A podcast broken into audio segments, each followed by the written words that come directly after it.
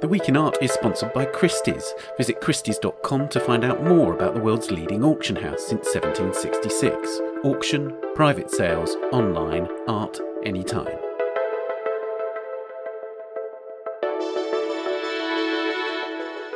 Hello and welcome to The Week in Art. I'm Ben Luke. This week, Germany announces that its museums will send the Benin bronzes back to Nigeria.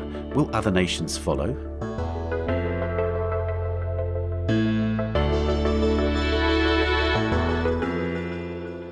I talked to Catherine Hickley, who broke the story of Germany's planned restitution of the Benin bronzes this week, and to Dan Hicks, whose book, The Brutish Museums, tells the story of British colonial destruction and looting that led to the bronzes collection by European museums. Also, this week, a Van Gogh painting which had never been exhibited has just been sold at auction. We asked the art newspaper's Martin Bailey about the painting and find out how it got on in the sale room.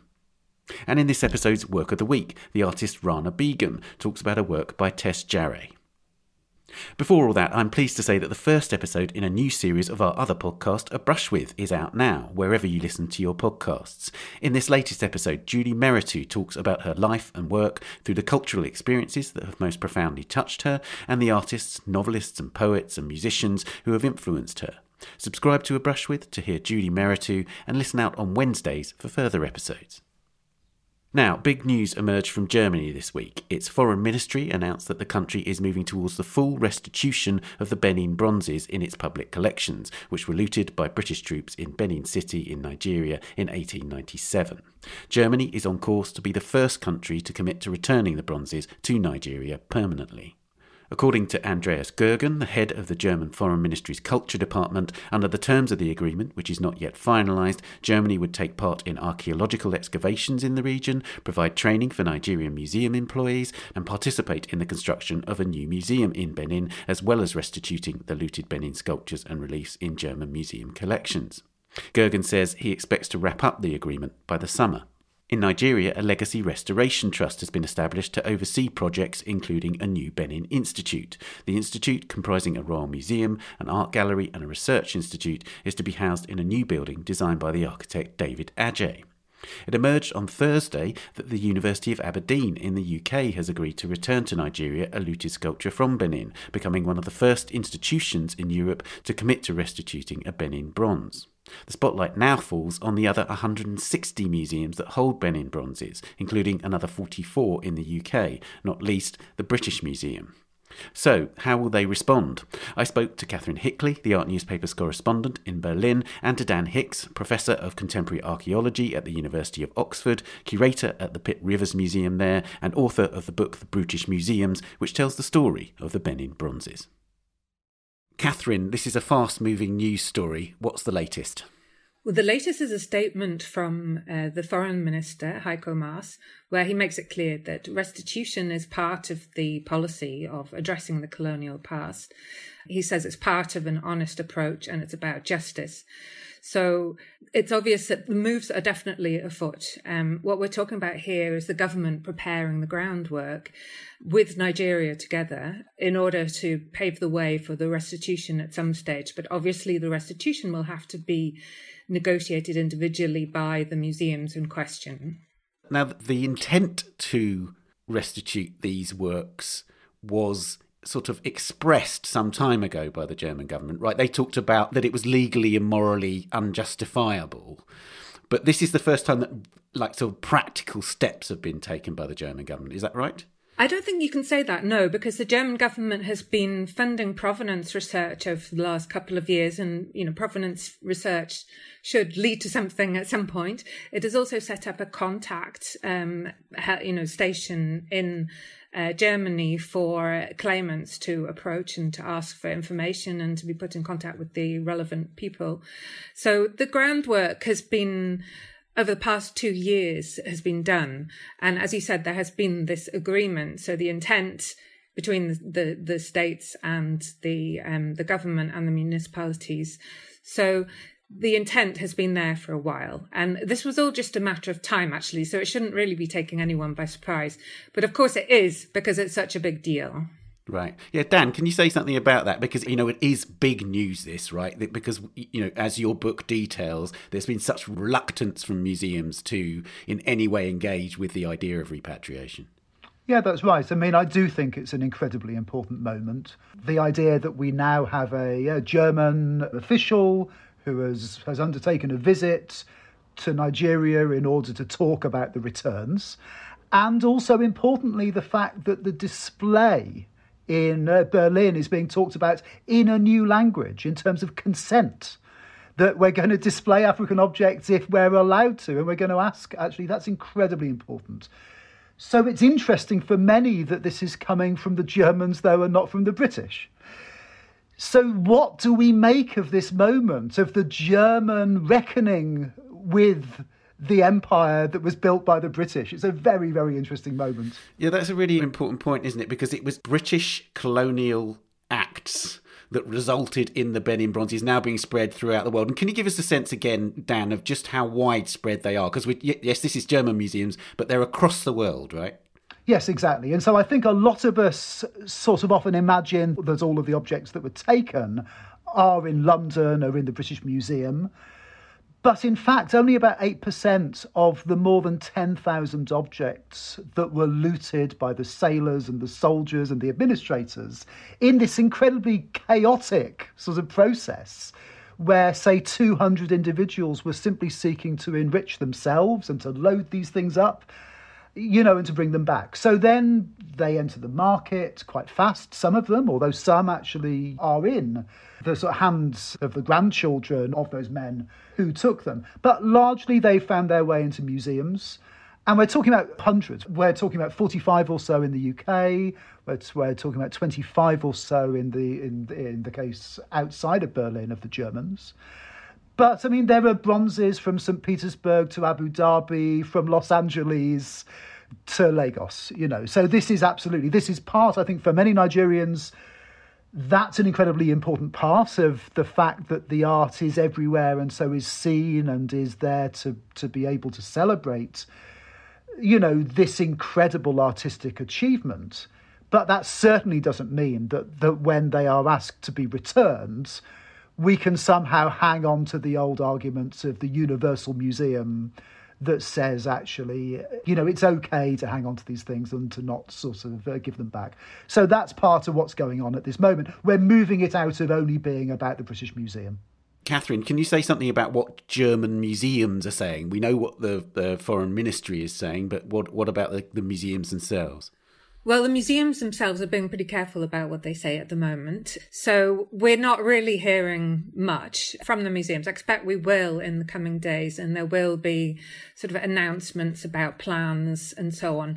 My hunch here is, and this is speculation, that there will be a lot of exhibitions before they go back. Um, it's kind of like a chance to do a, a sellout farewell tour, if you like. Um, and I think that a lot of people will welcome the chance, you know, to see them. And from the Nigerian perspective, I think that's also a good thing because as long as they are willing to wait for the extra couple of months to get them back, it's also advertising in a way for Benin City and for the new museum that's going to be built there.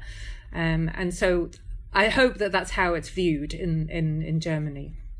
Is there any capacity among the museums to resist a directive by the state which says that these should be returned? Museums individually, no. I mean, they are owned basically by the states. The question is whether all of the regional governments will sign up to this and will go along with it. My suspicion is that they will. And I, I don't think we would have got this far if they weren't willing to. And they have, after all, all agreed to that 2019 agreement, which is absolutely key. And that's a fundamental commitment to restitute stolen artworks. Dan, the display of these works before they are returned, it seems to me, is a massive moment too, right? Because uh, you've talked about display and how important it is, but you know, this is also a moment where we can start to see the manifestos of future museums emerging, right? Yes, in some ways. I mean, obviously, a lot of these things are already on display. I mean, in the UK, you're never that far from a display of the Benin bronzes, from Ipswich to Edinburgh to Belfast to to uh, to London and Oxford and Cambridge and Bristol and so on. So each of those institutions, of course, in the UK will be having its own conversation because they're not national institutions. So, unlike the German case, where there is a federal conversation, here in the UK, actually most of these are not in the national institutions. So the decisions about returns will be for the trustee bodies. You know, Arts Council England have an interest, and of course, we're waiting for their report. I think when the Arts Council England report comes out, I'm hoping that it will remind us that restitution is not only about this Nigerian question. So, absolutely, we're going to see, I think, so much movement here, here on the crucial question for Nigeria of, you know, these objects of the Benin bronzes. But what about all of the other African objects in the collection? So, in terms of manifestos for museums, you know, I think what we're learning from the German case is that so much of this is a refocusing. Uh, and I don't know, maybe it's lockdown that has done this. Actually, when you shut the museum the boundary between, if you like, what's on display in the galleries and what's hidden away in the stores is actually a bit thinner. There's a bit of permeability. It's all a store for a period of time. So we're now really focused on the fact that here in the UK, you know, less than 1% of African objects that were taken under colonialism are actually on display.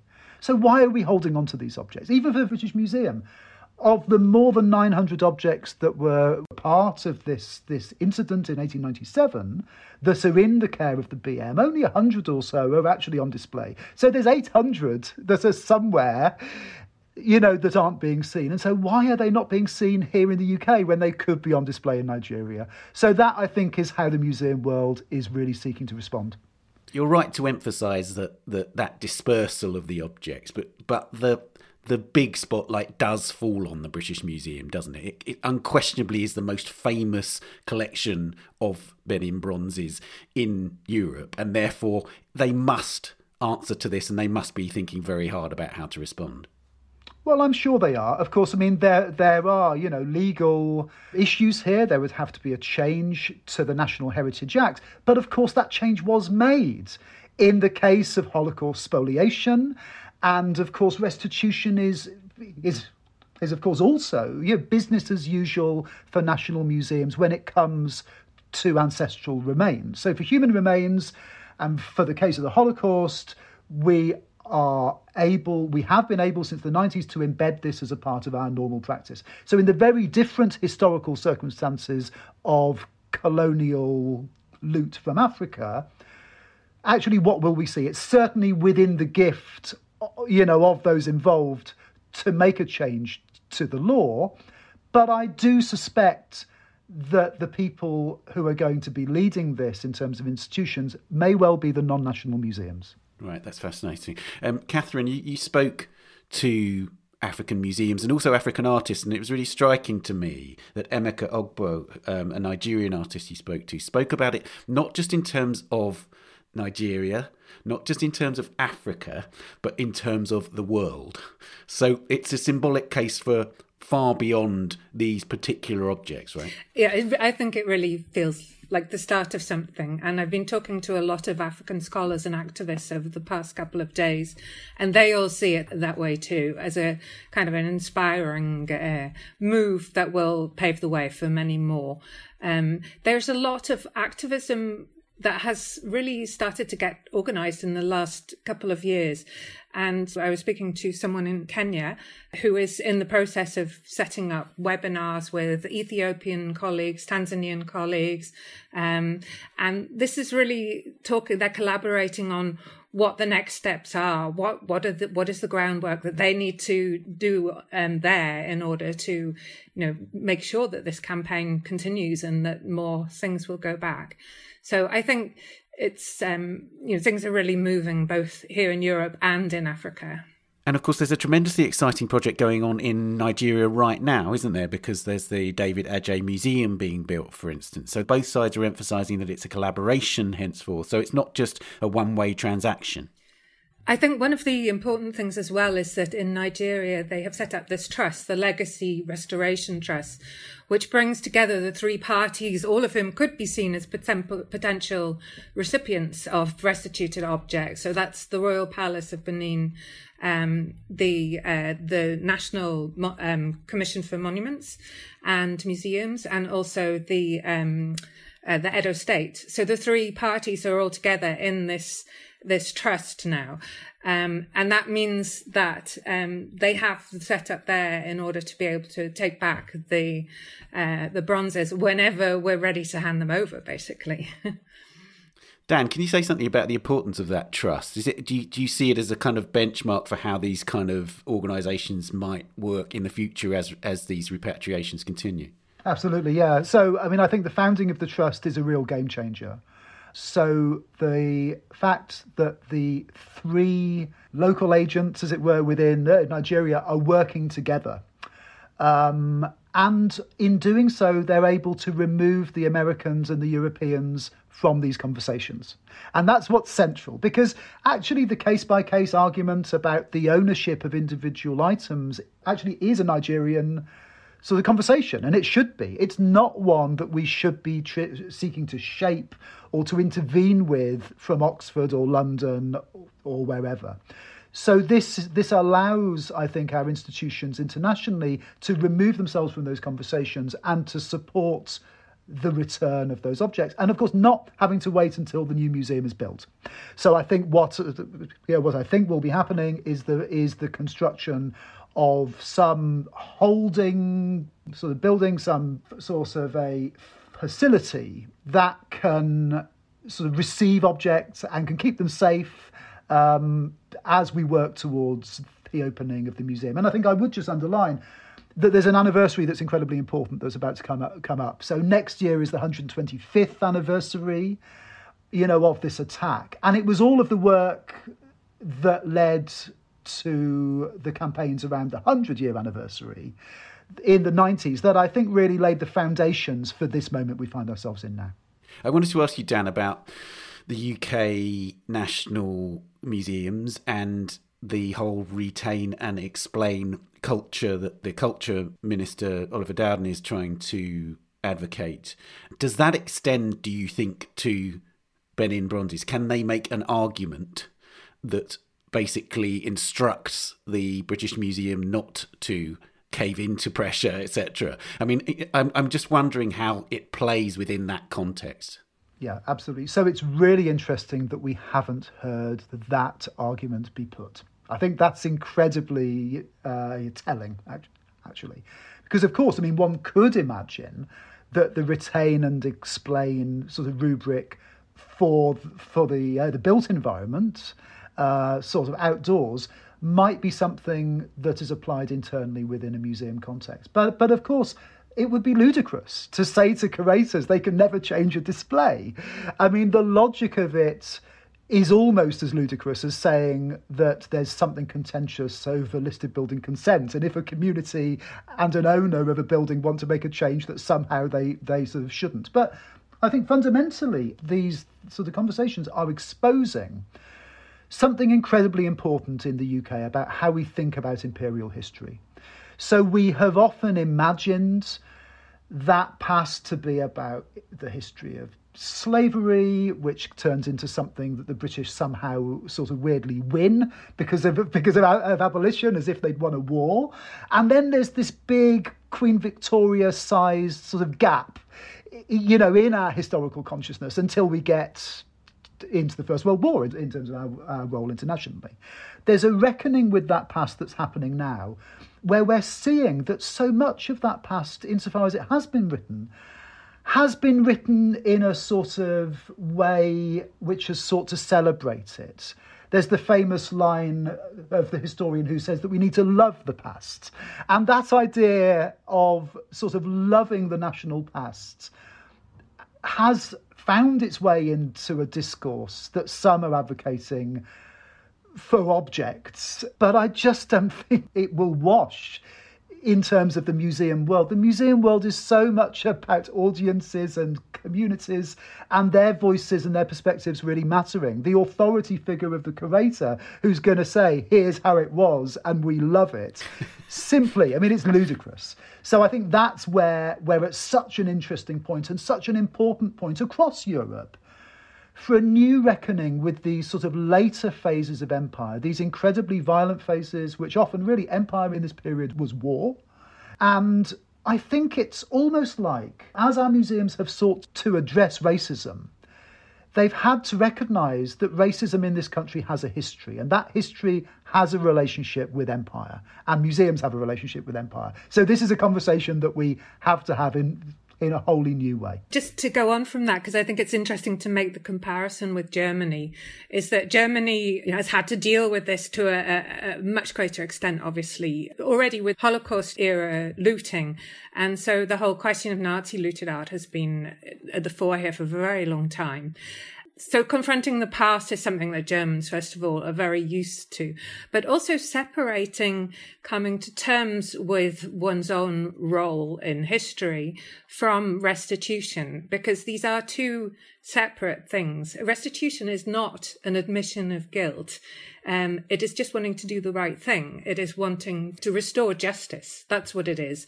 So it's not anything. I think in Britain, there's a strong feeling that if you start giving things back, then we're saying, you know, we did everything wrong in the past, which may need to happen too, but they are two separate things. And um, this is something that. Um, that Germans already have as part of the mindset, if you like.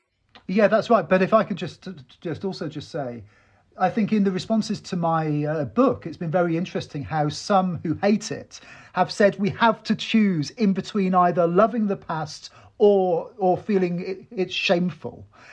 And actually, that is not what this this is about. But there is a risk, I think, for well-meaning institutions to think of themselves as trying to benefit in some way, to take some credit, some ethical credit, or some something on the moral spectrum from this work of restitution. I mean, this is necessary, but it shouldn't be in any way some, something to celebrate as a process in terms of how we are in these incredibly white institutions here in Europe. So it's a really important moment for anti racism in art and museums, but let's absolutely not let it become something that museums in any way feel that they gain from. This is about giving back and you know the importance of the of these objects in a Nigerian sort of context. I think the voice we need to find is one which is about how you remember uh, sort of war, how you remember loss, the sense of our museums as being sites of conscience, as being sites where we can remember these awful things happened. Lastly, I just wanted to reflect a bit on the Humboldt Forum because it seems to me that this vast institution in Berlin has almost been shifting before our eyes. Because if you think about Neil MacGregor's appointment there, a great advocate of the Universal Museum, and now we're seeing the Humboldt Forum now facing up to the fact that the Benin bronzes are not going to be displayed there or maybe only temporarily. It seems to me that the nature of that institution is, is fundamentally changing as a result of these ideas changing. Catherine, is that your perception?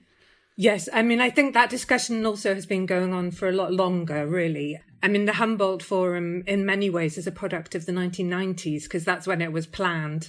So Germany has moved on a lot since the 1990s. I mean, at that time, we were just in the post reunification era. Uh, there was a kind of quest for a national identity. 30 years later, Germany is in this very confident uh, situation. It's had a good 30 years. So the national discussion is not about who are we? Uh, the national discussion is um, much more complex than that, and there's much more acceptance of that uh, who we are is a lot more diverse than anyone wanted to think about 30 years ago. So the Humboldt Forum kind of is a um, is a um, is is a throwback to an era before the First World War, basically, and it looks so out of place now. So that's the only way to describe it. Really, it was just the wrong concept for that museum. But I think the museum itself, there has been a lot of discussion about it. You know, whether or not it was very sensible to appoint three white men to run uh, the various parts of it.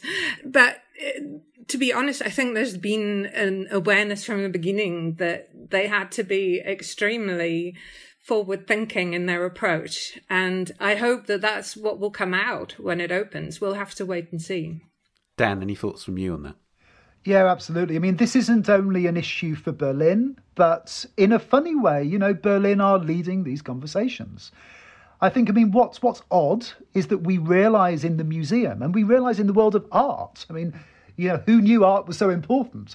Art, it turns out, is incredibly important for reminding us that colonialism is here still. Because in the in the museum, it is here in form. You can go and see it. Here are objects where the sort of, if you like, the secondary historicity, the most recent layer of these objects' lives is this this history of death and loss and sort of taking. And so the British were renowned for the removal of the documents and their burning, but they, they, they weren't able to burn the museums. So in the museums, we have these interesting indexes for who we are and where we came from, but also where we think we're going to go as a culture. So th- I think the cultural world has really, you know, never been more.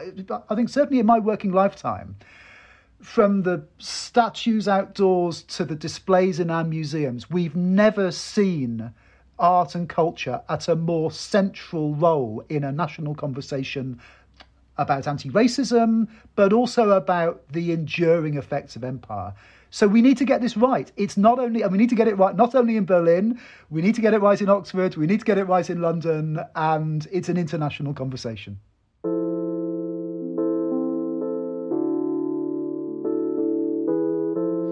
Catherine and Dan, thank you so much. This is a fascinating subject. Thank you very much indeed. Thank you. Thanks.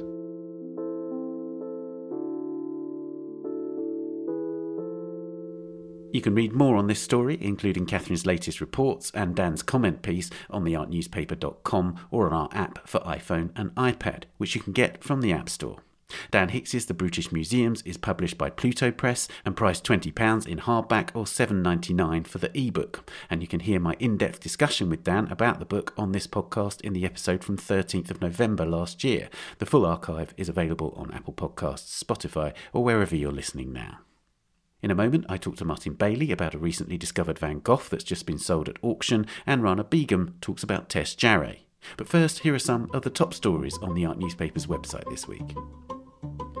the artist Jeremy Deller has created his first non fungible token, or NFT. Titled The Last Day, it will be sold at auction as an NFT for a week as part of an experiment in association with the art newspaper.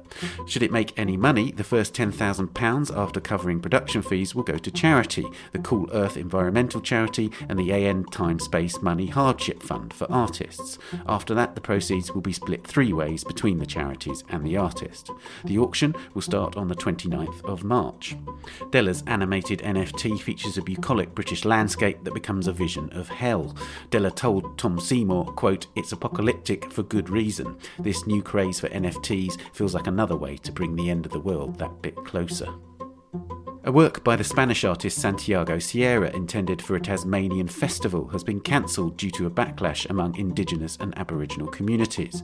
In Union Flag, Sierra planned to immerse a British flag in a bucket of blood drawn from people whose native territories were colonised by the British Empire. Gabriella Angeleti reports that the organisers of the Dark Mofo Festival in Hobart, Tasmania, which was founded by the maverick art collector David Walsh, apologised, quote, to all First Nations people for any hurt that has been caused caused. The leader of the Tasmanian Aboriginal Centre, Nala Mansell, told ABC News, quote, I think Aboriginal people have had a lot of blood spilt over the last 200 years. And finally, as Catherine Hickley writes, museums across Poland and in parts of Germany have been forced to close again as the third wave of the COVID 19 pandemic engulfing much of Europe prompted authorities to tighten lockdown restrictions. In Poland, where museums reopened on the 1st of February, the government ordered them to close again until at least the 9th of April, as daily numbers of new cases reach levels not seen since November. In Germany, meanwhile, Hamburg's Kunsthalle and Museum of Applied Arts were forced to close just days after reopening because of an increasing number of new cases in the city. You can read all these stories and much more at theartnewspaper.com or on the app. We'll be back after this. The Week in Art is sponsored by Christie's. This month, Christie's is proud to present two exciting online only print auctions. Banksy, I Can't Believe You Morons Actually Buy This Shit, is a dedicated sale offering some of the artist's best known screen prints, open for bidding until the 30th of March. Highlights include a signed impression of Banksy's Love is in the Air. The Spring Prints Multiple sale is open for bidding until the 31st of March and features a wide selection of fine art prints led by Edvard Munch's important woodcut Melancholy 3. Other highlights include lithographs by L.S. Lowry and pop art prints by Andy Warhol, Patrick Caulfield, Eduardo Paolozzi, James Rosenquist, Robert Rauschenberg, and Roy Lichtenstein. This month, Christie's is also proud to have announced a new global sustainability initiative, pledging to be net zero by 2030 with a 50% reduction in carbon emissions. Learn more about their commitment to sustainability on christies.com. Welcome back. Now, this week, an 1887 painting of Montmartre in Paris by Vincent van Gogh was sold at Sotheby's for 11,250,000 euros. This after a bit of late drama. It initially sold to an internet bidder for 14 million euros, but was then re-offered. Though lower, the final hammer price was still comfortably above its high estimate of 8 million euros. The work had never been exhibited since it was in Van Gogh's Paris studio and had been in the same family since at least 1920. I spoke to the art newspaper's resident Van Gogh expert, Martin Bailey, about the painting. So, Martin, 11,250,000 euros. Is that a fair price for this Van Gogh?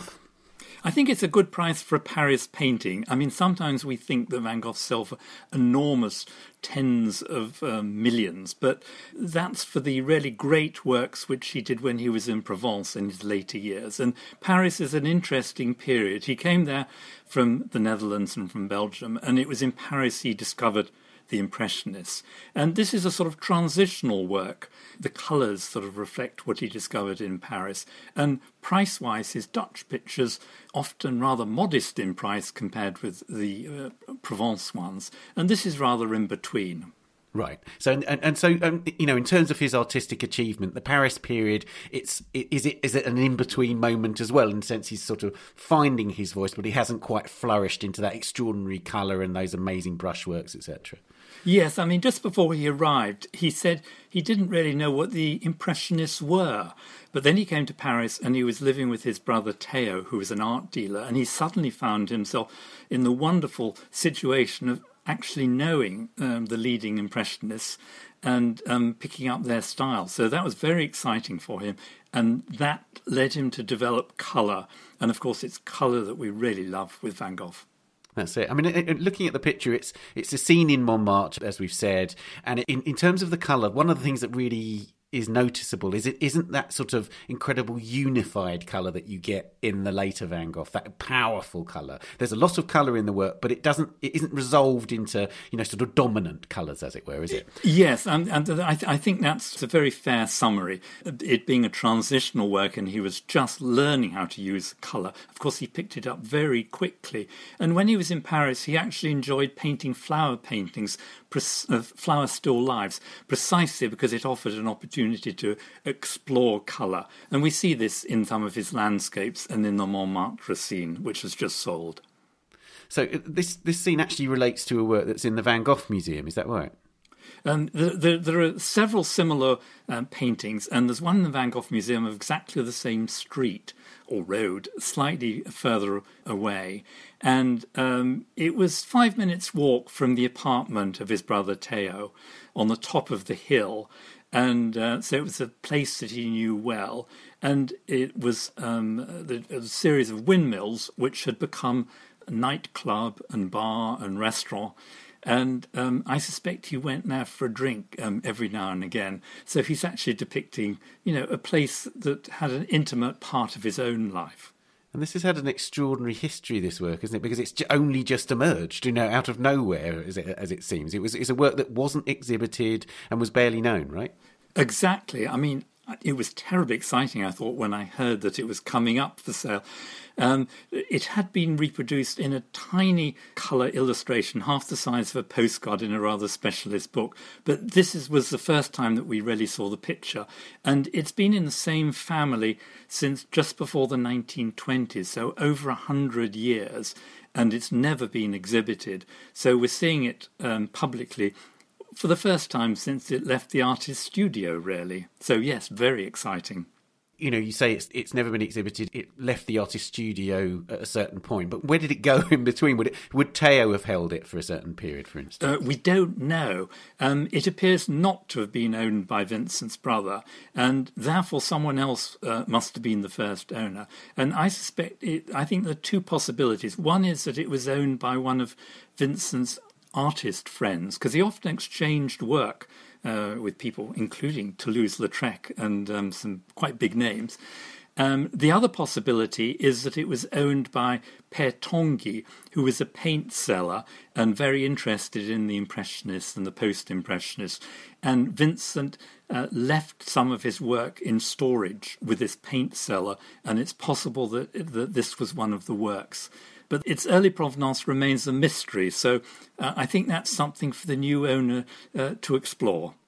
So, uh, tell us about a bit about Pere Tanguy because he, he was depicted by Van Gogh. There's a very famous picture of, of Pere Tanguy, isn't there? Yes, he was rather a sort of radical figure, and he spent a lot of time with the avant garde. Um, his wife didn't approve of him mixing with this sort of a crowd, um, and he was really committed. He was one of the first people who was really committed uh, to the work of the Impressionists and the Post Impressionists. And because he sold paint, artists would come there, and sometimes they would um, leave their pictures, uh, an odd picture or two, in exchange for a few tubes of paint. So he's really an important part of the Parisian art scene at this time. Tell us more about the Parisian art scene then at that time, because we know so much about Vincent's life that it's always intriguing to know what it was like when people met him in those circumstances. So you say he had connections, for instance, to Toulouse-Lautrec. What, what did the art world in Paris make of him at that time? Um, well, that depended on who you were. I mean, he was living in Montmartre, um, which at that time was where the cabarets were being developed. It was an area of great change.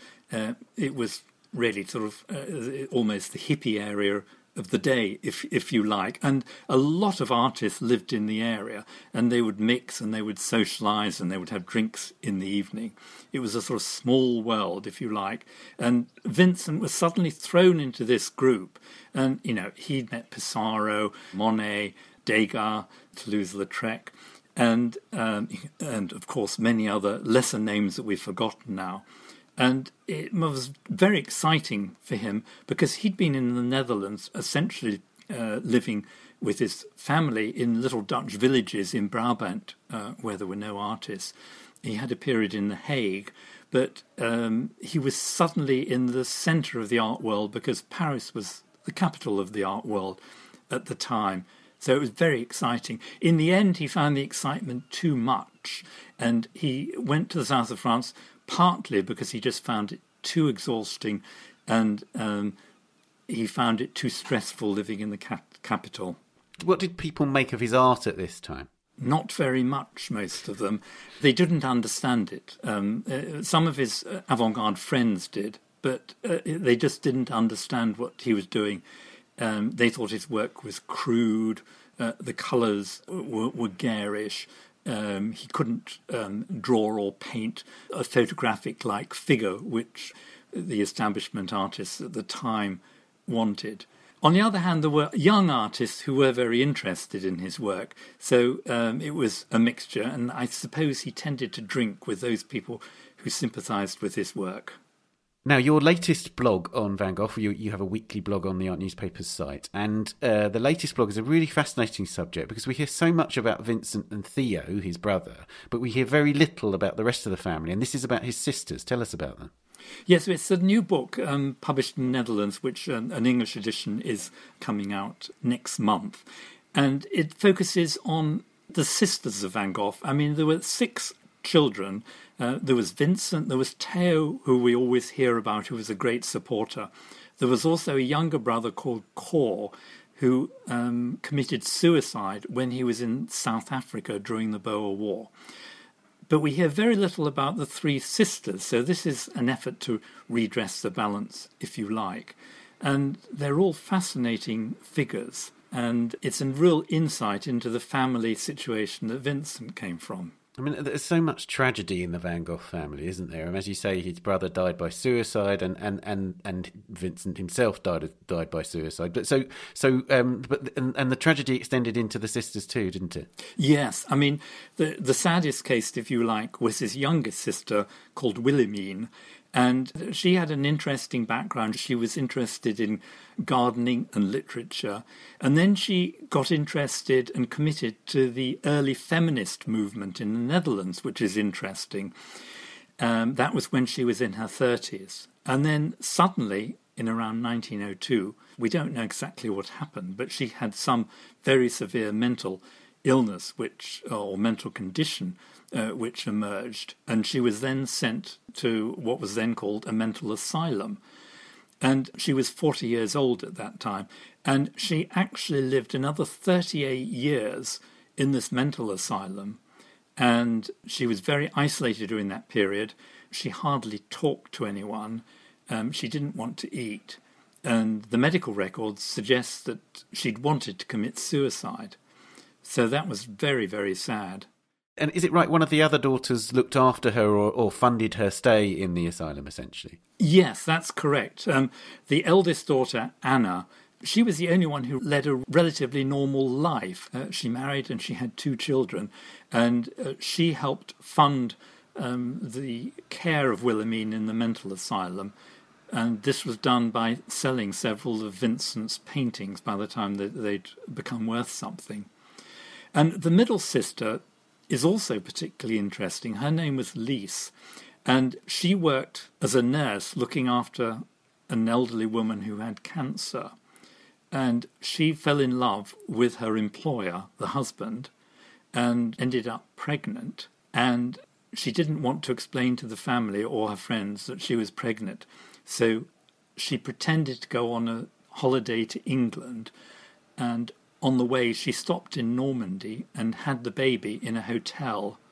And she left the baby with a grocer and did not see her daughter again until about 40 years later when she tracked the daughter down and she visited the daughter. And the daughter, uh, by that time, was not interested and told her to go away. And so she only saw her daughter once for a day or two in her entire life. So it really is a tragic story what happened to um, the siblings. And of course, the fact that they had so many of them had problems raises the question of whether there was some genetic illness which they had, which I think is quite possible. I was going to ask, have any studies been done? Is there any evidence that you can trace it back even further, for instance, to the parents or anything? Um, there's been a lot of studies on Van Gogh, on Vincent's medical condition, and it's still not clear what it was. And I think there is no simple answer, there's no simple label that we can put on. And he may have had several problems, and indeed the rest of the family may have had several problems as well. But I think an investigation and a deeper investigation of the fate of the brother who committed suicide in South Africa and the youngest daughter who wanted to commit suicide um, might reveal more about Vincent's medical condition. And of course, that's what we really want to know.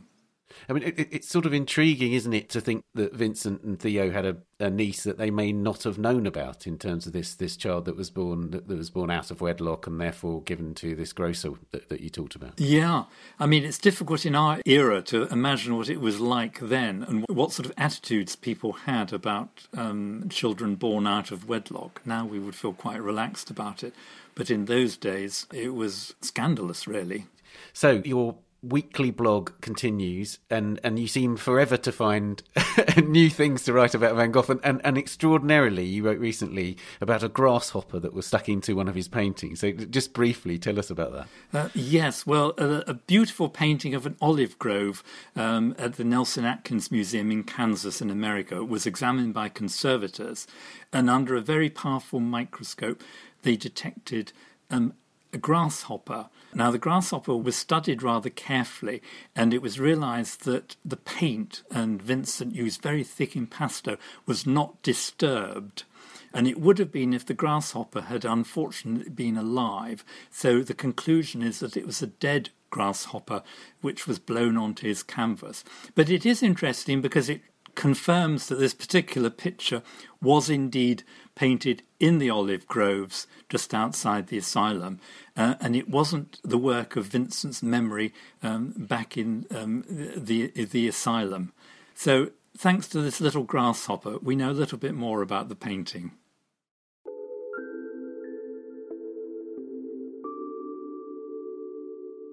That's wonderful. Martin, thanks as ever for joining us. Okay, thank you. You can read Martin Bailey's weekly blog, Adventures with Van Gogh, including the story about the grasshopper and the one about his sisters at theartnewspaper.com. Martin's book, Starry Night Van Gogh at the Asylum, is published by White Lion Publishing and priced £25 or $40. His book, Living with Vincent van Gogh The Homes and Landscapes That Shaped the Artist, including his time in Paris, is also published by White Lion Publishing and priced at £22 or $30. And another of his books, The Illustrated Provence Letters of Van Gogh, has just been been reissued by Batsford Press and it's priced £16.99 hardback and £8.99 ebook. And finally, it's time for the work of the week. The artist Rana Begum has a show opening in April at the Kate McGarry Gallery in London, and her work of the week is Tess Jaray's Always Now from 1981. Rana spoke to the Art Newspaper's associate digital editor, Amy Dawson. You can see an image of the painting if you go to our website, click on the podcast tab, and look for this episode. So, thank you so much for joining us for the work of the week. You've chosen to talk about Tess Jaray's Always Now from 1981, which is held in the UK Arts Council collection. And it's a painting, it's acrylic on canvas, and it's vast. It's over two metres high and almost two metres wide. And it's an abstract work uh, with rectangular shapes of differing kind of sizes, all formatted together to make what I think of as kind of a geometric wave on a blank background. But let's hear what you think about it. And can you also tell us about the first time that you encountered it? I discovered Tess's work when I was studying at Chelsea. I was doing my BA there, and I remember thinking about where to apply for my master's. And um, when I looked at Slade, I looked at also the tutors that are teaching there. And that's when I actually discovered Tess's work. And the more I kind of looked at it, the more I was kind of drawn to her work. And I've discovered this work when I was looking at the Arts Council collection, when I was curating the show there at Yorkshire Sculpture Park. And that's when I first saw the painting and actually first saw the image of the painting. So I haven't actually physically seen that particular work. But this is a kind of a body of work that I've been drawn to for a while. So this painting, it's one of those painting that for me is is very much kind of I feel is drawn from architecture. It um, has a lot of qualities about kind of architecture, even though it's flat painting, it's two dimensional. It has this kind of three dimensional quality. It has this ability to kind of really draw you in and take up this physical space. I found it really exciting. I found how Tess was able to through perspective and through the application of the paint or even the way the kind of the gradient is applied on those forms that your eyes are almost directed or kind of either starts from the top left corner and then draws down or vice versa and i i like this idea that you know, a lot of her paintings, it, it kind of leaves you reminding you of something that you've kind of either experienced or seen. Even when you kind of leave the room, you start kind of seeing geometry uh, or the way that color and kind of form comes together. I want to pick up on what you were saying about the the kind of the way that the painting draws you in and it has this dynamism. Because in some descriptions of, of that work and other works she's done, uh, people describe her as kind of like it's a bit like op art. And I think that looking at her work, or this work in particular, it's not op art in a really obvious way, it's very subtle. And a work of yours that I've seen recently that again I felt had that subtle op art feel is the new commission that you've done for Folkestone Triennial 2021 with the kilometer long yeah. strip of beach huts that from certain angles you know there's this like you say gradation of color this geometry can you talk about the similarities that you see between yours and tess's work that's actually a really beautiful connection you've made i hadn't thought about it in that way for me, I think the connection uh, that I have with Tess is, I guess, you would say this visual language that we talk about quite a lot. When I was assisting her for about five years, you know, we talked about color a lot. We talked about kind of how she was inspired by Islamic art and architecture and how, you know, geometry is, is very important to her. You know what I also loved was that there was movement within her paintings that there, it was never even though it was kind of flat on the flat plane, it never felt static. And I, I was always kind of looking for something that wasn't static within my work, that there was always something that drew people back to the work, whether if they were walking past it or if they were seeing something in the corner of their eye and it would make them turn again. You talked about choosing your master's program partially based on Tess being one of the tutors, mm. And you've said how you've worked with her, you know, over several years. The relationship that you have now is kind of like a mentor mentee relationship. Can you talk about how your relationship has helped you develop as an artist and how your practices feed into one another? Um, for me, uh, it's it is definitely you know the relationship kind of changed and it's definitely become where I, you know, I do call up Tess quite a lot. I seek advice. I mean, the art world was quite scary leaving art school and you know, trying to kind of survive as an artist and trying to kind of navigate myself around, you know, the different relationships was not easy. And so having Tess as a mentor was incredibly helpful and it, it definitely helped me kind of guide me through some of the difficult choices I've had to make throughout my career. And, you know, it's just even having as someone who you can bounce off ideas or bounce off kind of, you know, certain thoughts and decisions. It's, it's really important. And especially because, you know, you get quite isolated after you leave art school and your priorities change and how do you kind of you know keep the focus? And how do you kind of bring yourself back again to you know what it is that you want to achieve or do? It's not easy. And for me tess was very important in terms of you know some of the paths that i've chosen really helped make those decisions I wanted to ask you about you have a solo show, your first solo show with Kate McGarry Gallery opening in London on the 30th of April, and it's a show of all new works, is that right? Yes. So this is my first solo show with Kate and I love the space uh, in Shoreditch, and it has a lot of natural light. So the time of the year is also quite important in terms of, you know, showing this body of work. So it will be kind of flooded with natural light, and that was important for me that it gets seen and that the light becomes quite a significant part of how the work is experienced.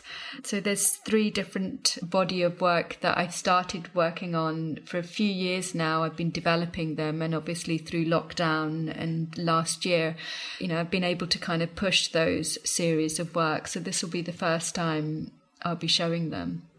And can you describe some of the works in the show? Um, so the main work that I'll be showing kind of stems from the spray paintings that I've been doing for about, I think, five years or so. And they started off as uh, kind of spray paintings where basically each time we painted or did any spraying, we have to check um, each can and test these cans out for consistency and flow and whether, you know, the color was correct and, and things like that. So each time, you know, we would have to kind of spray it on this piece of paper that we just pinned up on the wall. And then this kind of built up layers and layers over a kind of few months. And it became really interesting. One it was kind of telling a story of like what was happening in the studio but also i loved how these paintings kind of created this kind of depth. You know obviously as the layers kind of built you can still see in some parts the paper or the first layer of kind of the testing. And i love loved seeing that kind of three dimensional element, if you like, in, in these paintings. It made me think more and more, and I wanted to kind of bring that out into kind of the physical space and still have that kind of transparency, still have that kind of depth, and still use color. So the main piece will be kind of suspended from the ceiling, and you'd be able to walk around it and see this kind of structure. Uh, it's not geometrical, so it's much kind of looser structure suspended that you could walk around and experience kind of movement and color and transparency. Well, thank you so much for speaking with us. Okay, thanks so much, Amy.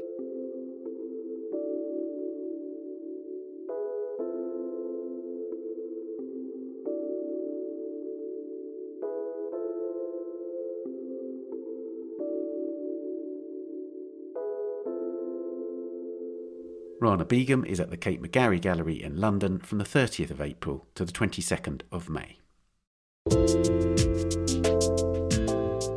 And that's all for this episode. You can subscribe to the Art Newspaper at theartnewspaper.com. Click on the subscribe link at the top left of the page, and you'll find a range of subscriptions. And do subscribe to this podcast if you haven't already done so, and please give us a rating or review if you've enjoyed it. We're on Twitter at Tan Audio and on Facebook and Instagram, of course.